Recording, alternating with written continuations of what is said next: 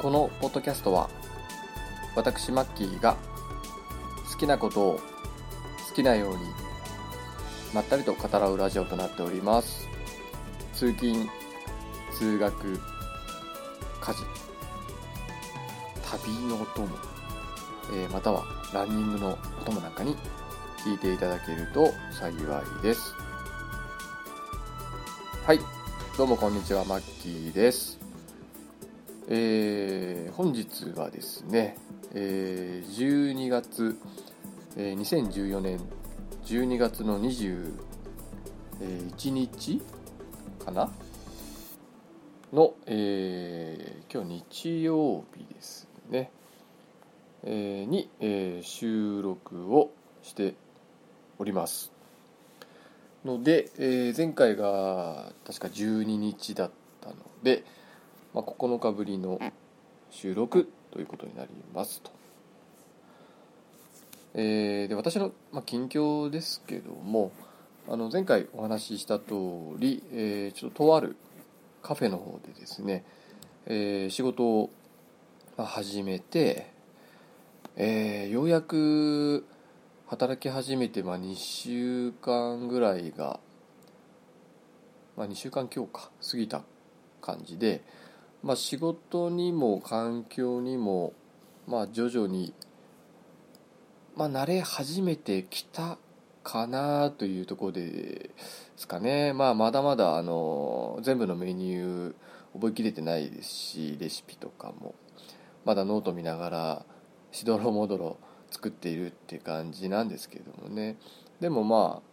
ああのだいぶ慣れてきたのであのまあちょっとあとあと12週間すればもうちょっと落ち着くのかな落ち着いて仕事ができるのかなっていう、まあ、とこなんですけどね。まあただあの結構メニューの数も多いですしあと、まあ、結構混む時はドバッとこう混むんですよね。であの、まあ、オーダーが結構あの集中してドバーってくるとやっぱりちょっとテンパっちゃうんでまああのまあ、そういう時にですねやっぱり頭にレシピが入ってるか入ってないかで動きが全然変わってきちゃうんですね。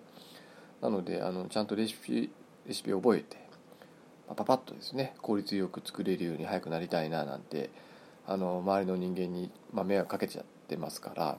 まあ、早いとこあの覚えてですねあの、まあ、皆さん他の方々と同じようにですねスピーディーに対応できるようになりたいなとまあ今はですねもうそれでいっぱいいっぱいな感じで、まあ、ただあのやはり最終的には私自身があのその店舗経営を、まあ、カフェを開いてやりたいなっていうところでですねいろいろ見えてくるところもやっぱり実際に働くとあるなって今ちょっと思いながら仕事してますしあのやっぱり、まあ、結構チェーン店なんですね今私が働いてるお店カフェが。なのであのそのレシピとかがですね結構あのオペレーションっていうんですけどその料理作る工程のことをですねオペレーションって言ったりするんですけど、まあ、その工程がすごくあの簡略化されていてですねどの料理ももう5分以内でさっと作れちゃうようなあのレシピばっかりなんですね。だからあの必ずしもその調理スキルなくてもできるような料理が結構たくさんあってですね、まあ、そういう意味では私もあんまりそんなにあの料理人でも何でもないですから、まあ、あのそういうところはすごく参考になるなとあのやっぱり現場で働かないと見えてこないところがいっぱいあってですねあの働いてよかったなと、まあ、これからもですねあのいろんなところをですね学びたいななんてあの仕事の面では思っているところですと。で、えー、それ以外のですねあのゲームの最近の、えー、近況なんですが、えー、前回お話ししたですね「あの秘密基地全集合」という番組で、ご紹介されてたですね「ワンダと巨像」という、ま、名作ですねを、えー、今ですね、え、まだ実はですねあのやっているとこなんですね、まあ、本当だったら多分数日クリアできるぐらいの感じなんですけどあの残念ながらですねちょっと今仕事が忙しいというかですねあの仕事から帰ってきてもですねその日教えてもらったことをこうノートにですね清書したりとかしてるとあっという間に一日が終わってしまってなかなかちょっとゲームに時間を割けてないっていう、まあ、現実があってですねなかなか進めてないんですがえーと、ようやく10体倒したのかな？巨像を。10体目まで倒したので、まあ、あと6体6体の巨像を倒さなければならないと、まあ、詳しくはあのクリアしてからですねあの個別のあの収録したいなとは思ってるんですけれどもいろいろやってるとですね、まあ、結構あのあまり多くを語らないゲームなんですよね。その映像だけでしかわからない部分とか結構あってですね。それが何なのかっていうのが結構何なんだろうなって思いながらあのやってるとこがあってですね、まあ、ちょっとそれを早く多分クリアしていくとその辺も明らかになっていくんじゃないのかなとか思いながら、まあ、ちょっと楽しみにしながらですねじっくり今一体一体倒していると、まあ、そういう感じですね。なのでゲームはもうそれ以外全く今あのシュタインズゲートもですねぱったり止まってしまってちょっと年内クリアが危ぶまれているところでは、まあ、あるんですけどね。まあワンダード巨像無事にクリアできたらそちらも再開しようかなと今思ってますと。いうとこですね。あとまあ最近あの、まあ、ここの番組でですねあの紹介させてもらっているその先ほどもお話ししましたけども「まあ、秘密基地全集合」というポッドキャストのゲーム系の番組のですね。あのなんていうんですかね。あの私の、まあ、お便りですとかですね、まあ、そういうのがまあ紹介またされててですね。いやちょっと嬉しかったですね。えーと、あとですねあのもう一つですね私が好きな番組の狭く狭くて浅いやつら。まあ、狭さって言ってるんですけども、まあ、こちらはあの結構 老舗って言ったら変なんですけど、まあ、結構長くやられている番組でですね。もう数年前からずっと結構長いことやられている番組で、まあ、そちらのあの澤田信也さんっていうパーソナリティの方からちょっとまあメッセージ頂いて、まあ、ちょっとやり取りしたりとかですね。あのまあ、あのその2番組と私がすごく大好きな番組でそのパーソナリティの方々も結構大好きなんですね、まあ、話聞いてるだけなんですけど一方的に、まあ、そういう方々とこうやってあの、まあ、ツイッターとか通じてですねあのメッセージのやり取りできたっていうのがですねなんかすごい不思議ですよね。あの全くそのつながりがなかったわけですからね。でそういうところを通じてこうやってですねあの人の輪が広がるっていうのはすごくあの、まあ、不思議でもあるんですけどすごく楽しい何て言うんですかね。そういう感じをすごく最近受けておりますと、まあ、そんな感じでいろいろこう刺激を受けていてですね私もあのまあ、それを糧にですねあのまあ忙しい中時間を作ってなるべく収録の方をですねやっていこうと思ってですね、まあ、今日も実は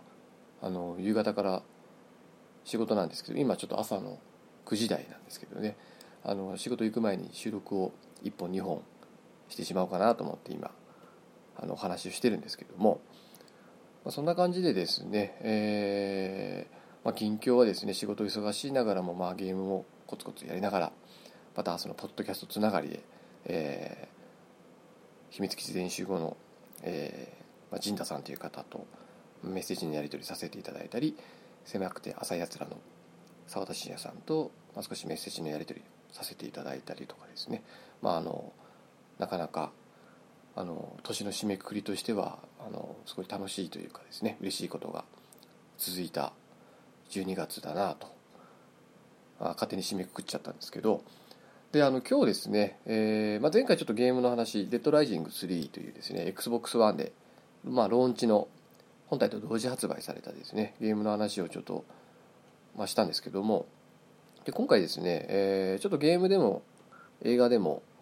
漫画でもアニメでもない話をちょっとしようと思っててですね。あの東京マラソンの話をしようかなとちょっと思ったんですね。まあ、来年もあの多分2月ぐらいの2月の終わりの方のですねあの多分日曜日に開催されると思うんですけど実は私ですねあの今年の2014年の東京マラソン実は走ってるんですよあの一応完走しててですねでその体験話なんかなかなかあの聞けないんじゃないかなと思ってですねあのちょっと今日せっかくだから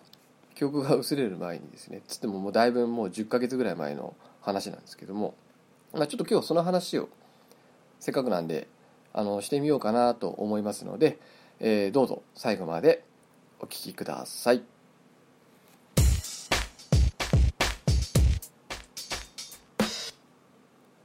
はい、えー、それではですね、えー、今日は、えー、東京マラソンまあ、2014年に私が実際にあの走ったので、まあ、その話をですねちょっと、まあ、していきたいなと思っております。であのまあご存知の方もまあいらっしゃると思うんですけど東京マラソンってあの10キロマラソンとかもあるんですけど私が走ったのはフルの方ですね。42.195キロのフルの方でであのまあ登録エントリーしたことある方とかだと分かると思うんですけどもあのランナーがですね確か3万人3万人ってすごい数ですよね。3万人が一気に走るわけなんですけど3万人のあのその定員に対して大体毎年それの10倍ぐらいの人が申し込みをしてくるんですね。なので、えー実際は30万人ぐらいの人あ違うな。えー、と10万人あ3万人の定員に対して10倍だからいいのか。30万人強、えー、と倍率にすると10.8とか3とか。確かそれぐらいの倍率なんですね。だから応募しても10分の1の確率でしか、まあ、当選と言っていいかちょっと分かんないですけどもあの実際にエントリーできないということで結構あのマラソン好きの人にとってみると結構狭きもんでですねあのなかなか走りたくても走れない、まあ、そのマラソンの大会の中でも多分あの12を争うあのその競争率なんですね。で私がなぜ走れたかというとですね普通に応募したら当選したんですよ、まあ、初めてあの去年の、えー、と7月か8月ぐらいにその応募が始まるんですね。結構前に。でもうあのエントリーが始まったもうその日の夜ぐらいにすぐにエントリーをしたんですね。でそうすると1ヶ月か2ヶ月ぐらいすると、まあ、あなたは当選しましたとかですね残念ながら当選しませんでしたみたいな感じでこうメールでそれぞれ返事が返ってくるんですよ。で10倍なんで私もあの当選するとは思って正直なかったんですよ。なんですけど登録したんですけど実はちょっとここからくりがあってですね実はもう私あの、えー、と8月末でもう辞めてしまったんですけれども実はその前に勤めてる会社がですね某不動産会社で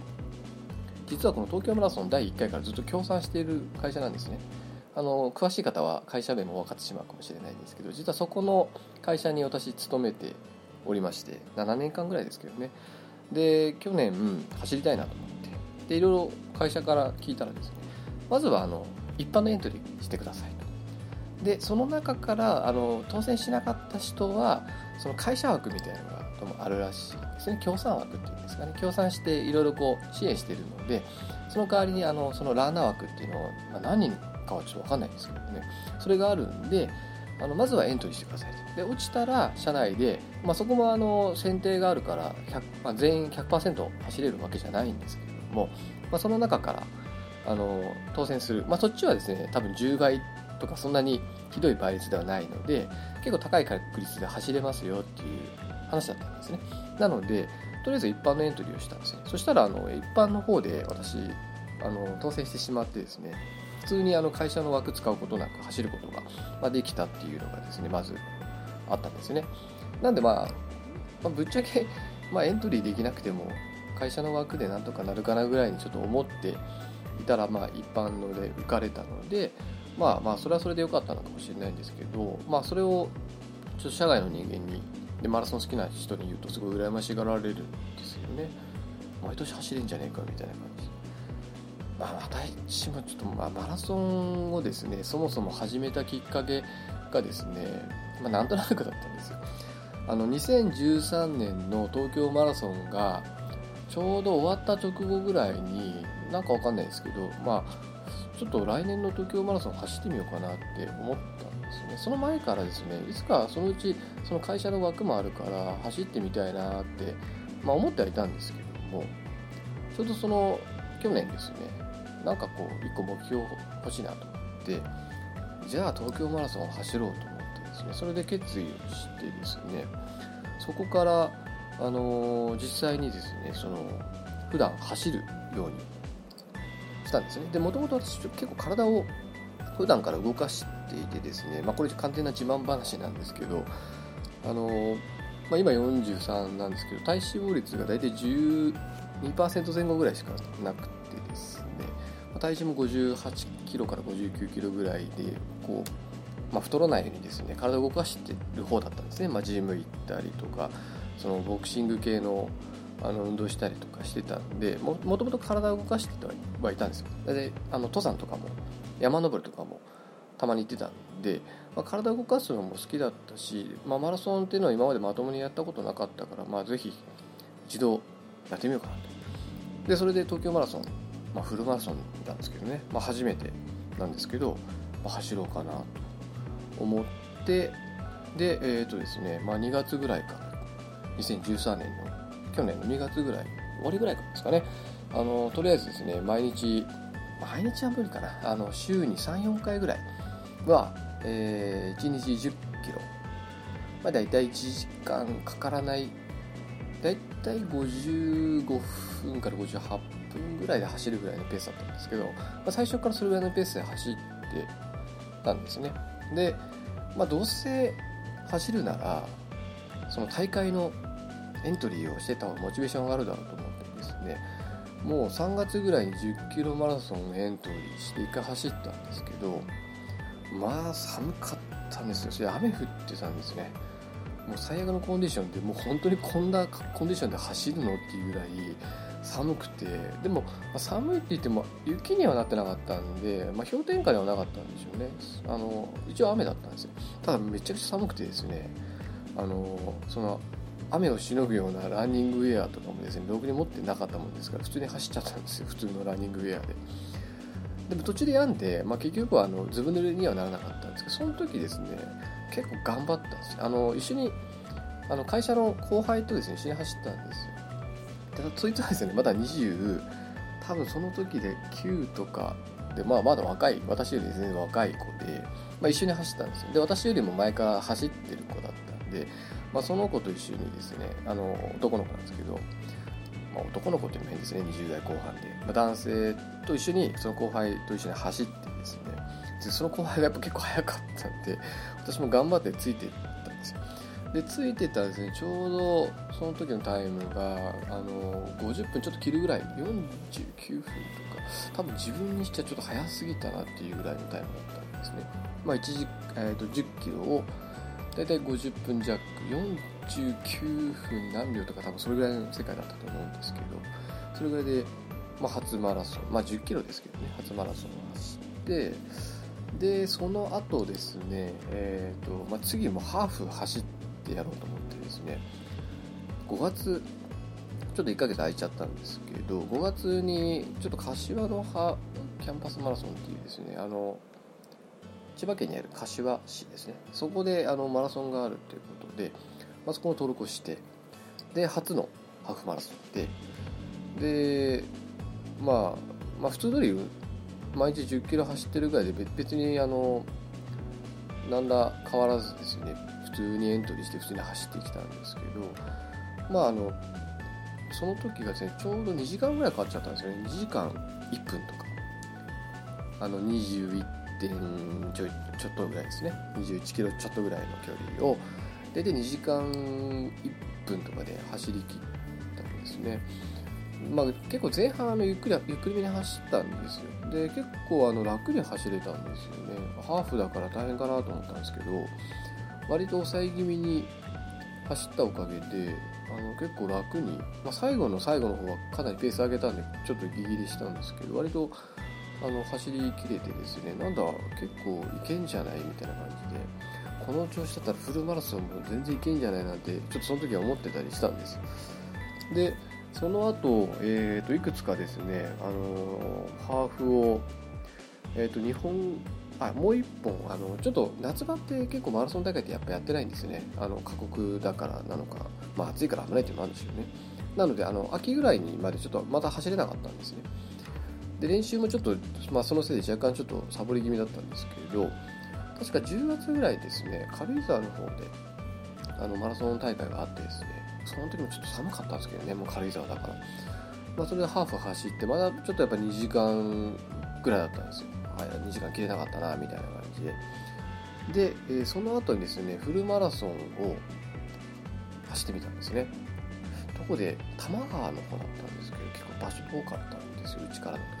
でそこでフルマラソンを初体験したんですね。でその一緒の子また同じ後輩と一緒に走ってて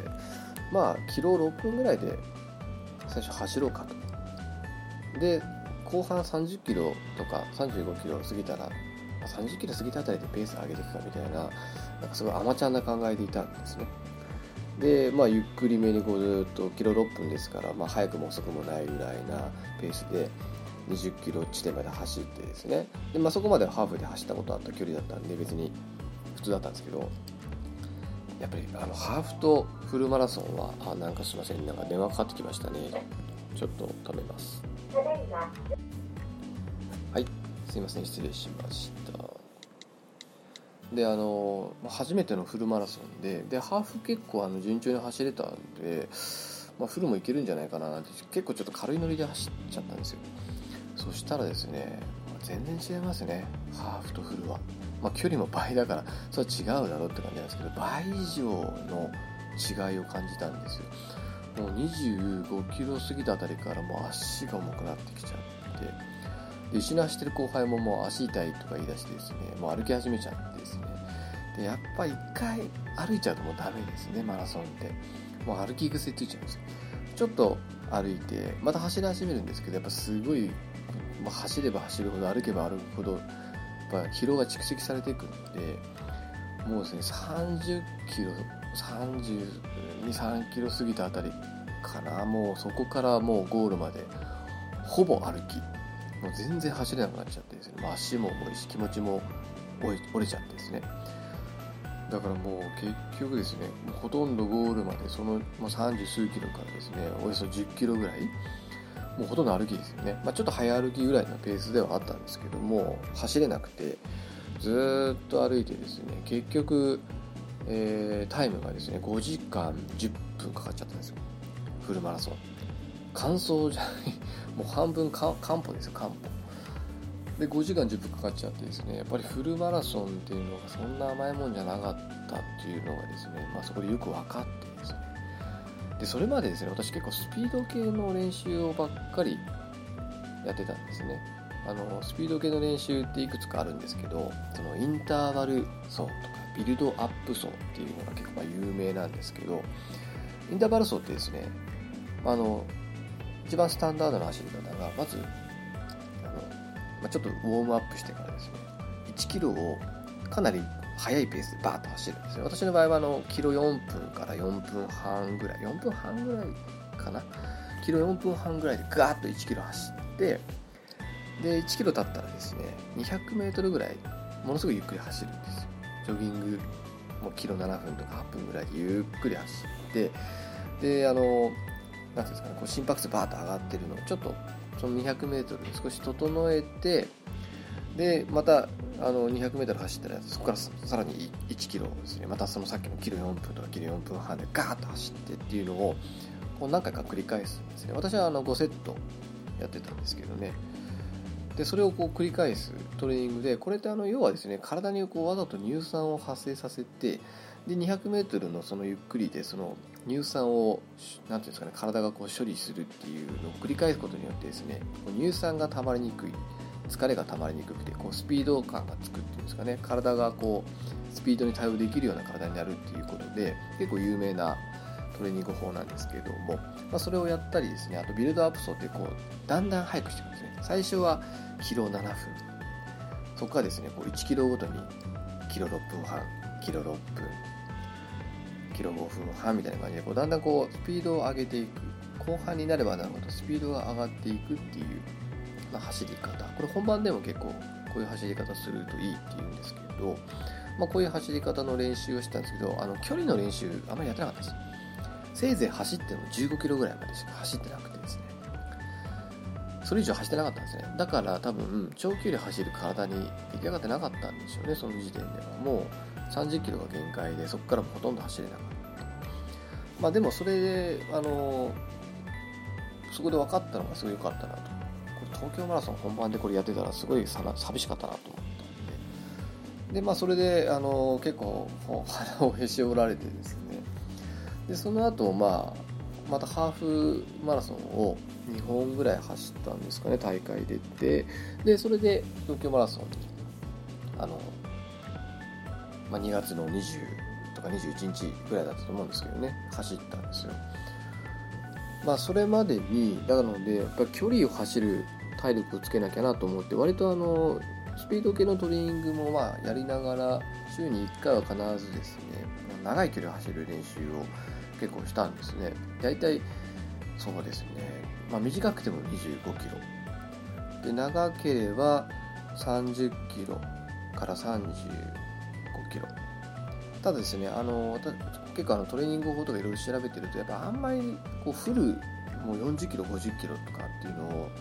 こう頻繁に走るのはやっぱ体に負担がすごい大きいらしいんですね。怪我の原因にもなりやすいからそんなに走らなくていいよみたいな私が読んだ本には書いてあったんです、まあ、せいぜい30キロ走る。その30キロをこう楽に走れる。余力を持って残して走りきれるぐらいのあの感じでいいよみたいなことがあったんですけどただ、まあ、25キロ30キロ走って余裕があるかっていうとですね、まあ、ちょっと微妙な感じではあったんですよね。やっぱりちょっと練習がやっぱり最終的にはちょっと不足していたのかなっていうのがあるんですけどもまあ一応、まあ、それなりにその距離を走る練習なんかもですねあの、まあ、仕事のさなか忙しいさなか時間を割いて、まあ、あの土日の早朝に午前中いっぱい使って走ったりとかしてましたね。でちょっと余談ですけどそういう時によくあのこの私が配信しているようなそのポッドキャストの番組をよく聞きながら走ってましたもうランニングのお供としてですねポッドキャストよく聞いておりましたまあ、ちょっと余談ですけどね。まあそんな感じでですね、あのー、まあ、本番を、ま、迎えるわけなんですけれども、とにかくですね、まずあの前の日にですね、エントリーをしに行くんですよ。走る前の日に。当日だと多分ダメなんですね。まあそりゃそうですよね。で、あの東京ビッグサイトっていう東京国際展示場でしたっけ？駅からまあ歩いて5分ぐらいのところにあるビッグサイトにそのエントリーしに、まあ、前の日に行ったわけですね。電車で行ってそしたらなんかいろいろこうイベントなんかやってまあちょっとお祭りな雰囲気の中ですね。あのやなんかいろいろこうイベントが行われていてですね。でそこであのそのビッグサイトの中入ってまずエントリー済まして。でなんかいろんな会社がそのまあ、協賛じゃないんでしょうけどもなんかいろいろ商品をですねその栄養栄養ドリンクというかその走る時の栄養補給のドリンクですとかちょっといろいろいろんなものがこう展示されてたんでもう私後半疲れちゃって全部スルーしちゃってあんま覚えてないんですけど、まあ、そんなものがですねこう、まあ、本当お祭り気分ですよね。でまああのその日はですねちょっとブラブラして帰ってですね。で当日。当日はですね東京ビッグサイトはあのゴールなんですよ。走り切ってまあ本当ゴール地点なんですね。なんであのスタート地点はですねあの新宿ですね。都庁前。まあそれは結構ニュースとかでも流れるからあとなんか結構特番なんかでやってるから、まあ、知ってる方もいらっしゃると思うんですけど、あの、そこから9時ぐらいですかねスタートが。でまあダーッと走り始めて最初はあのエリートランナーっていうですね要はもう本当にプロのランナーさんがバーンとまずスタートする。でその後に一般ランナーっていうですね、まあ、要は一般人の方がその後ドーッとこう走り始めるんですけどまあ、とにかくですねまず新宿降りてからそのもう人人人ですよ、まあ、3万人ランナーだけで3万人なのにそのボランティアの人とかあとその応援に来た人たちとかいっぱいいるからものすごい人の数なんですね。もう本当その人かき分けてでどこだどこだって。であの東京マラソンってその自国申告するんですよ。あの自分のその予想タイムみたいなの。そうするとですねその時間に合わせてこうブロック分けされるんですね。要は早い人は前。で遅い人はずっと後ろにされちゃうんです。だからあんまりこう自分の実力よりもですね早すぎても遅すぎてもあのもみくちゃにされます。で私あの一応ですね4時間から4時間半で走り切りたいなと思ってたんですよ。なんでそれぐらいの申告したらですね確か G、まあ、ABCDEFG だから HIJKL 結構後ろまではちょうど真ん中ぐらいちちょっと前真ん中よりやや前ぐらいだった気がするんですけどね。その辺にですねあのその G というブロックに、まあ、スタートスタンバイしてくださいみたいなことをですね事前に受けてでそこに到達するまでもめちゃくちゃ時間かかるしであのあとですねそのトイレが大変ですね。これ他のマラソン大会にも言えるんですけど人が多い大会であればあるほど、まあ、事前にトイレ行くのやっぱりしとかないと大変ですね。でいくら家でしたってその最寄りの駅の下ってやっぱり走る直前になってやっぱ催したりするんですよ匂いを。だからこういざトイレ行こうとするとやっぱみんなトイレにこう群がっててですねなかなかこう順番が回ってこうとですねああやばいもうもうちょっとでスタートしちゃうじゃんみたいな感じで。あの、まあ、そういうこと結構多かったんですよね他の大会でも。なんであの、まあ、東京マラソンもですね、まあ、えらいことになるんじゃないかなと思ってたらまあさすがあの大きな大会だけあってですねトイレの数も半端なかったですね。なんで、まあ、男性だからっていうのもあると思うんですね女性の方はもっとあの時間かかっちゃう大変だと思うんですけど私は男性なんで割とスッとトイレは行けて、まあ、そこはあのそんなにストレスなくですよね。あのできたんですけどたスタート地点までとにかく歩いて歩いてずいぶん遠いなとか思いながら歩いてですね。でその後スタートするまでに3 4 0分ぐらい待たされるんですよそこで。だからもうみんなブルブルですよね。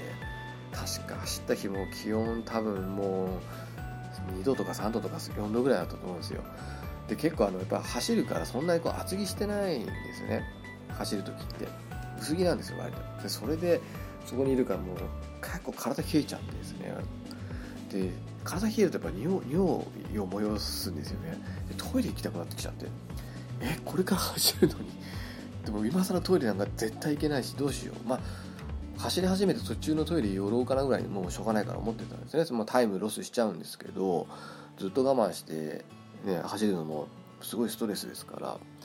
まあ、そう思ってるうちにですねようやく時間が来てなんか挨拶みたいのがあってでバーンと音が聞こえたんですよ遠くから。あ今エリートランナーが走り始めたぞみたいな。あのなんですかフルマラソンを2時間10分弱で走りきっちゃうようなあのものすごい人たちですね。がガーッと走り始めてでその後一般のランナーがバーンとスタートしてですねであのチップみたいのをですねあの靴にこう結びつけてそのチップでこう時間を計測するんですね。でその通過スタート地点のスタートライン通過するとその計測が始まってでゴールラインを走るあの通過すると、まあ、そのタイムを計測してくれたりとかあとあの区間タイムですね。10キロごとのタイムとかそういうのもあの全部チップにこう勝手に登録してくれるまあ、センサーみたいなのがついててですね勝手にこう登録されるっていうような、まあ、これどこのマラソン大会も大大体そうなんですけど、まあ、あの靴の紐にこうくくりつけてですねチップをですね。でそれで計測するんですけどだいぶパーンつってからですねもう時間経ってから私はあのスタートラインを通過したんですね。でこのチップのタイムってネットタイムっていうんですよ。参考タイムなんですよ。で本当はあのスタートのバーンっていう音がしてからゴールするまでの時間っていうのが本来のタイムなんですけど、まあ、さっき言ったように何万人も走るわけですからそのスタートラインまでかなり時間ロスなんですね。もう5分10分ぐらいロスするんですよ。なんでまあそっちよりはあのそのチップとかですね自分でこう、まあ、私自分で携帯でですね計測してたんで、まあ、そっちの方がまあ実際のタイムかなと。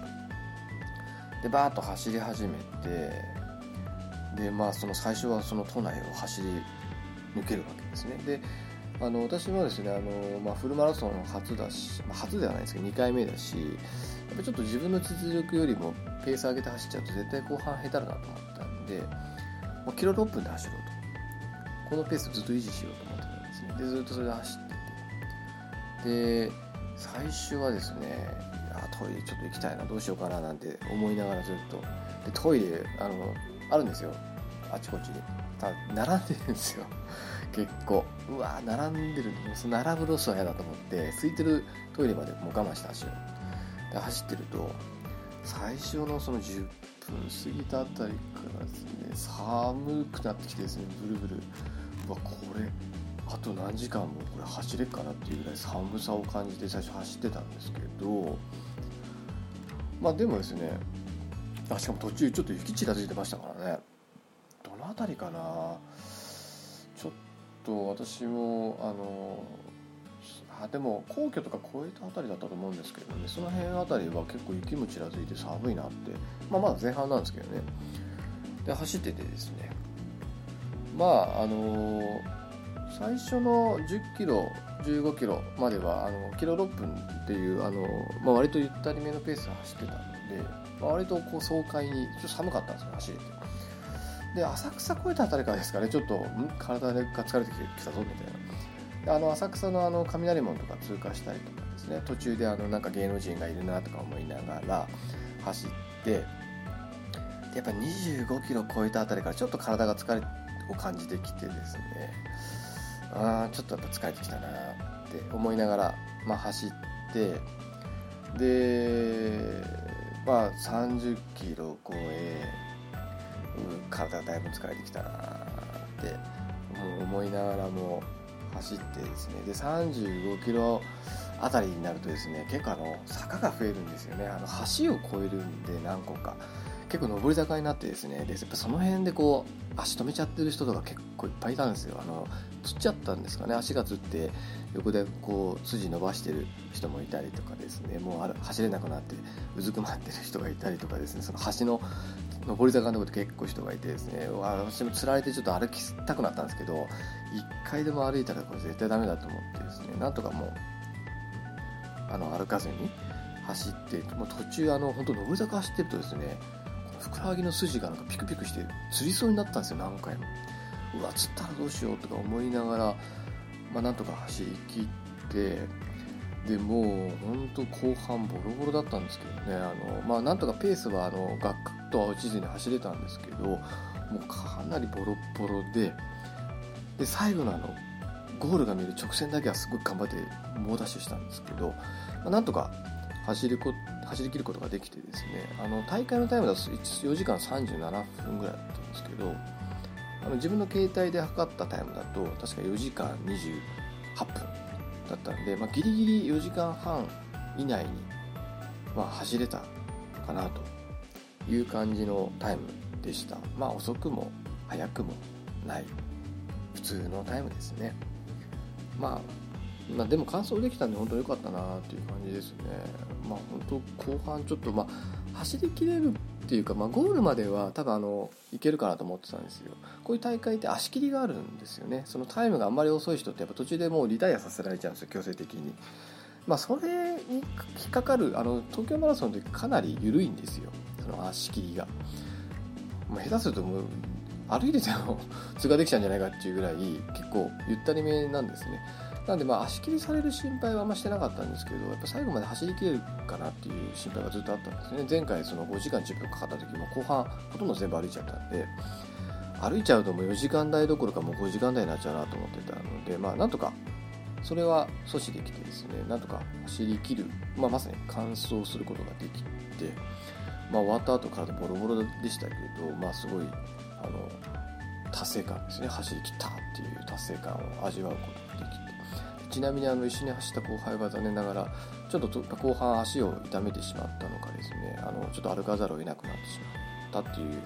あのアクシデントがあったみたいなんですけど、まあ、なんとか私自身はですねあの目標の完走ができて本当良かったなっていうあの感じでしたね。あのまあ、いい記念になりますよね。あの東京のあのど真ん中をですねま車道を堂々と走れる体験なんかなかなかできないですからね。ただ後半ももうあのとにかくもう辛くてですねあんまり景色を見たりとかですね沿道の応援をにこう目を向ける余裕がなくてもひたすらあのもう前だけ見て走ってた感じなんですけどね、まあ、前半は割とこう景色見ながらあの走ってる余裕があったんですよで結局ですねそうこうしてるうちにあのどっか尿意もどっか行っちゃったんですよ。あれトイレ行きたかったはずないなとか思いながらすっかりですねあのその尿意よりも疲れっていうんですかね辛さの方が走ってる辛さの方が上回ってしまってあの結局トイレもあの途中ですることもなくですね、まあ、タイムロスすることなく走りきれました、まあ、多分トイレ行ってたら4時間半切れなかったんじゃないかなって思いますね。まあそんな感じであのちょっと私のその、まあ、初のフルマラソンであってですねその東京マラソンの、まあ、体験ですね。で、まあ、ゴールした後ですね結構また歩かされるんですよ。でなんかいろんな人からですねいろんなものもらえるんですね。なんかメダルだとかタオルだとかあと何もらったっけな？なんかいろんなものくれるんですね、まあ、試供品みたいなもの確かあった気がする。なんかエアーサロンパスみたいなのをくれたりとかでそれをこうもらいながらもらいながら進んでいってで最後自分の荷物を見つけてで着替えてで帰るんですけど、まあ、そこの工程がまたな、まあ、広いっていうのもあるんですけどもう歩いそこからさらに2 3 0分ぐらい歩いたんじゃないですかね。それでまた余計疲れちゃってもうぐったりですよね。帰りの電車の中なんかは、まあ、達成感もあったんですけどもうとにかく疲れたなと。いう感じでまああの初の東京マラソン、まあ、私の、まあ、大したあのことも話せてないんですけれどもあの、まあ、これが私の、まあ、東京マラソンの体験談なんですね。まああのまあ、そもそもエントリーするのが結構やっぱ大変なのでなかなか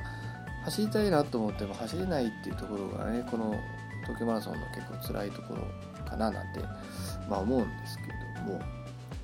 まあでもあのやっぱマラソンなんていうんですかねその私はあの、まあ、東京マラソンっていうのは一応一番最後の目標にはしてたんですけどやっぱりマラソンってやっぱり大会にエントリーするとやっぱ走るモチベーションが上がりますよね、まあ、タイムがだんだん上がっていくのも楽しかった。私あのハーフ最初、まあ、ずっと2時間切れずにですねあのもがいてたんですけど最終的に1月にあの千葉マリンマラソンっていうのをですねこれまたちょっと会社が協賛してるんであの走ったんですけどその時は1時間55分ぐらいで確か走ったんで、まあ、もうちょっと早く走りたかったなと思ったんですけど、まあ、タイムもやっぱりなかなかあの走ってればですねだんだん速くなってきますからね人間の体って順応していくので。そのタイムがやっぱりあの大会に出ることによってですねタイムを知ってですねまあそれでまた走るモチベーションが上がってって感じですね。まあそんな1年をまあ過ごしてたんですけど、まあ、残念ながら東京マラソン走る終わった途端にですね私走るのやめてしまってですね。まあたまにちょくちょく走ってはいるんですけどここ最近全然走れてないですね残念ながら。まあ、あのランニング全然嫌いではないんですけどね、まあ、ちょっと最近寒くなってきてまた走りにくいななんてあの、まあ、夏よりはいいのかもしれないですけどね、まあ、でもランニングってやっぱいいですよね。あの好きな音楽とか好きな、まあ、私の場合ポッドキャスト聞いたりとかしながらあの走る、まあ、健康的ですよね。あの、まあ、全然関係ないんですけどあの、まあ、私カフェやろうとしてる人間もですねやっぱ立ち仕事なんで足腰やっぱりしっかりした方がいい。みたいなことが結構書いてあるんですよ。そのカフェの開業本みたいな感じで。体力が重要だから。普段から体を鍛えようみたいなえそれ関係あんだとか思いながらまあ幸い私はあの結構体を動かしてる方なんで、まあ、そこはあの大丈夫かななんて勝手に思ってるんですけどねまあそんな感じであの私の2014年東京マラソンの、えー、体験談という形でですね今日はちょっとお話の方をえー、させていただきました。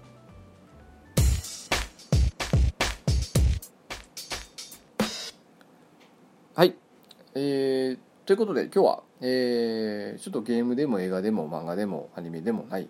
えーまあ、その他の話ということで、えー、私の体験談東京マラソン2014年東京マラソンの、えーまあ、体験談という形でちょっとあのぐだぐだとですね話の方を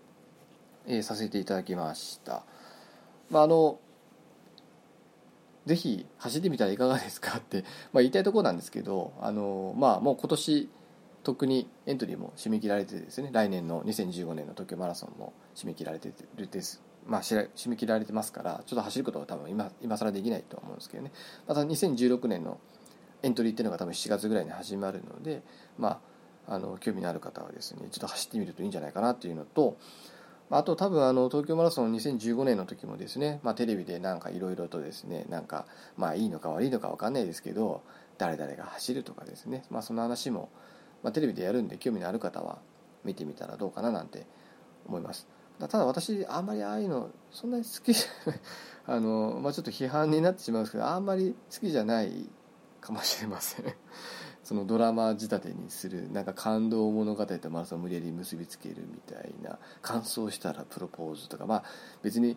個人の目標ですからねそのそれにケチつけるのはなんかお門違いだとは思うんですけど、まあ、それをこうなんか美談にしてテレビで流してるのを見るとなんか逆にしらけてしまう方の人間なので何やってんのかなって思っちゃうんですけどね、まあ、あとですねあの芸能人が走るのはいいんですけど走るんだったらちゃんと走ってほしいですよね。もうほとんど歩いてんじゃんみたいな感じの人があの大会出るのって、まあ、記念で走りたいのは分かるんですけどちゃんと真面目にマラソンしてる人から見るとですねふざけんなってちょっと思っちゃうんですよね。どうしても。私もちょっと思いました。あのどう考えてもほとんど走ってないでしょみたいな。で時速6キロぐらいで歩歩いてれば完走できちゃうんですよタイム的にも。実は。でも時速6キロってほとんど早歩きですよ。走ってないんですよ。で普段いかに走ってないかっていうの分かるんですよそれ見ると。で普段ろくに走ってもいないくせに東京マラソン走るんじゃねえよってやっぱり多分あの本当にちゃんと走ってるしっかり走り込んでる練習してる人とかその本当4時間切るような人も4時間台前半で走るような人とかはそれなりにやっぱり走り込んでる人たちだと思うんですね、まあ、そういう人たちから見るとふざけんなマラソンなめんなよってあの思っちゃうんですよね。その足切りされている芸能人とか見てるとそんな気持ちで走るんじゃねえよって。まあ忙しいのかなんのか知らないですけどね、まあ、ちょっとそういう批判もですねちょっと私はちょっと言いたくなるところもあってですね。まあ、足切りの時間もっと早めた方がいいんじゃないかな。東京マラソン緩すぎだとちょっと思いますけどね。あのちゃんとしたマラソン大会ですからね。と思うんですけどね。ちょっと最後 あのすみません批判的なことで締めくくりたくないんですけど。でもまああのマラソンってやっぱ健康的ですしね。目標、まあ、一つのあの自分の、まあ、目標にもなるし走ってると気持ちいいですからね。走り切った時のその達成感なんかもやっぱりあの苦しい分だけ。返ってくるものがあるのであのマラソンってすごいいいもんだと私もあの思っておりますのでですね、まあ、ちょっと肥満だなとかですね運動不足だなと思う方はですね最初はそんなにあのスピード出して走らなくて全然いいんですよ。本当本当早歩き程度ぐらいでいいと思うんですよね。時速本当に6キロとか7キロぐらいでゆっくり走って。そこから徐々に速くしていけばいいだけの話ですからね。であの結構あのマラソン嫌がる人ってすごい苦しいからって思う人が多いんですけどそれはその人ね実力に合ったペースで走ってないから苦しいわけですからね。あのよくあの時間なくてこう駅まで走ったりするじゃないですか。ああいう時ってかなりスピード出して走ってるんですよ。あれのイメージでみんな捉えちゃうんですよね多分。そんなことないんですよね。ゆっくり走ってれば結構普段運動してない人だって割とゆっくりだったら全然走れるんですよね。30分ぐらいは平気で。まあ、そういうイメージ、まあ、ちょっと私は別にマラソンをこう激推ししている人間ではないんですけど、まあ、でもやっぱり、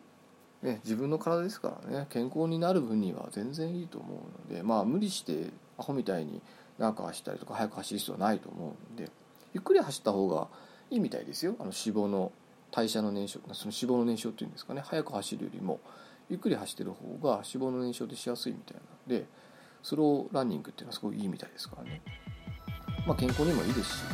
まあ、マラソンあのぜひ走ってみてはいかがかな なんてあのちょっとおすすめしてですね今日は終わりにしたいと思います、えー、お送りしたのはマッキーでした、えー、さようなら。